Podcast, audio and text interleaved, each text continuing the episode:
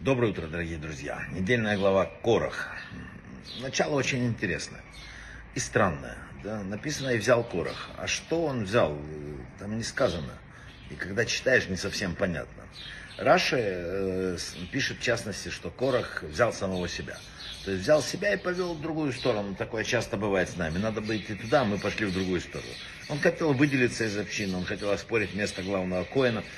Сейчас мы не говорим, понятно, что неправильно, но вот так он взял. Рамбан, Рамбан, Нахманит, да, говорит, что Корах э, взял его сердце. Он был одержим пагубными страстями, с которыми не мог совладать. Это тоже то, что бывает с людьми. В Талмуде вообще говорится, что Корах взял плохую сделку, приобрел негодный товар, распрю, да, которая погубила его и людей. Есть такой, знаете, пример э, народный, охота на тигра. Охотник натыкается на спящего тигра, бросается на него, хватает двумя руками. Можно ли сказать, что охотник поймал тигра? Скорее всего, у тигра появился обед. Корах решил спорить с кем? С Машерабейну. Все знали, что это слуга Всевышнего, который сам Бог сказал, что равного ему нет. Именно он заставил фараона отпустить евреев, там, ради которого падал ман и так далее. Был ли у Кораха малейший шанс победить? Корах заранее написано, э, и взял Корах. Что он взял? Авантюра, да? Он ничего не взял. Земля написано взяла его. И так вот очень многие люди иногда входят в какую-то расприю, входят в какие-то, не знаю, бесконечные склоки, а на самом деле за спиной это ничего нет. И что такое написано «и взял Корах»? Написано «брать это очень плохо, надо гордиться тем, что ты дал». А тут, видите, все, все основания его жизни, все его при... взял. Да? И вот нет ничего абсурднее, написали мудрецы, чем идти против воли Всевышнего, чтобы приблизиться к нему. Это бред. Идем дальше. Э, Рабейну Хаим, автор Бен Ишхай книги, да, не спрашивая, почему, сказал он, поведение завистника нелогично. Когда человека пожирает зависть, он теряет все и готов погибнуть сам, лишь бы поквитаться там, с кем-нибудь, кто ему навредил. Есть еще притча, в которой рассказывает автор Лишит Хахма. Шли два человека вместе, один такой алчный, а второй завистливый. И ну, царь навстречу идет, остановился, говорит, пусть один попросит у меня, я исполню просьбу, но другому дам больше в два раза. Ну, кто говорит? Ну, вот этот, который э, сильно э, алчный, он что думает? Так, не дай бог, я сейчас скажу, и вот э, у него еще больше будет. А промолчу лучше, а тот пусть первый скажет. А, а, и ничего не просит. А завистливый подумал, я попрошу получить двое. И вот царь прошел мимо, улыбаясь, он знал, что так произойдет. И вдруг кто-то кричит завистник, царь, господин, просьба есть. Он останавливается, он говорит, господин царь, вырви мне глаз.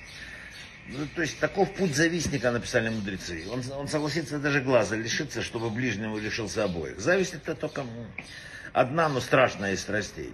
Такое же влияние, что написано в Талмуде, это вожделение и честолюбие. Они выживают, написано, человека из этого мира. Тот, кто идет за своими страстями, подобен удаляющему жажду соленой водой. Написано, соленая вода увеличивает жажду в семь раз. Сказано, держишь его в голод, в проголод сыт, насыщаясь он голоден. Это вот а, у человека никогда не остановится. Удовлетворить вожделение невозможно, невозможно. Написано, если человек, умирает человек, не увидев исполнения половины своих желаний. Хотел 100, будет 200. Так, знаете, как сказал один диабетик, у меня есть все причины для того, чтобы отказаться от сладкого, но вкус сахара сильнее всех этих причин. Вот я уже много пишут еще мудрецы о чистолюбии, сколько людей опозорились из-за этой страсти, потеряли достоинство, почет им нужен. И почета не добились. Да? Знаете, к Раби Буниму пришел один еврей и говорит, мудрецы говорят, что надо бежать от почета, и тогда он сам придет к тебе. Я всю жизнь только и убегаю от почета, но вот как-то он меня не догнал. И Раби Бунин внимательно посмотрел на него и говорит, из вашего вопроса мне стало ясно, что убегая от почета, вы все время с надеждой оглядывались назад. Догоняет он вас уже или нет? Так действуют на человека все прочие дурные влечения. И логики не приходится искать. Рассказывают мудрецы, что одна из египетских казней это нашествие жаб. Началась с того. Из Нила поднялась огромная жаба, одна. Да, и когда ее начали бить, из нее посыпались множество маленьких. Э, и, и продолжали бить египтяне и размножились. И спрашивает автор э, Килат Яков книги, когда египтяне увидели, что такое происходит, и посыпались. Э, надо было остановиться, почему они не остановились и не перестали ее бить. И написали, что да, когда человек в ярости, он не способен рационально вообще не мыслить ничего, не думать ничего.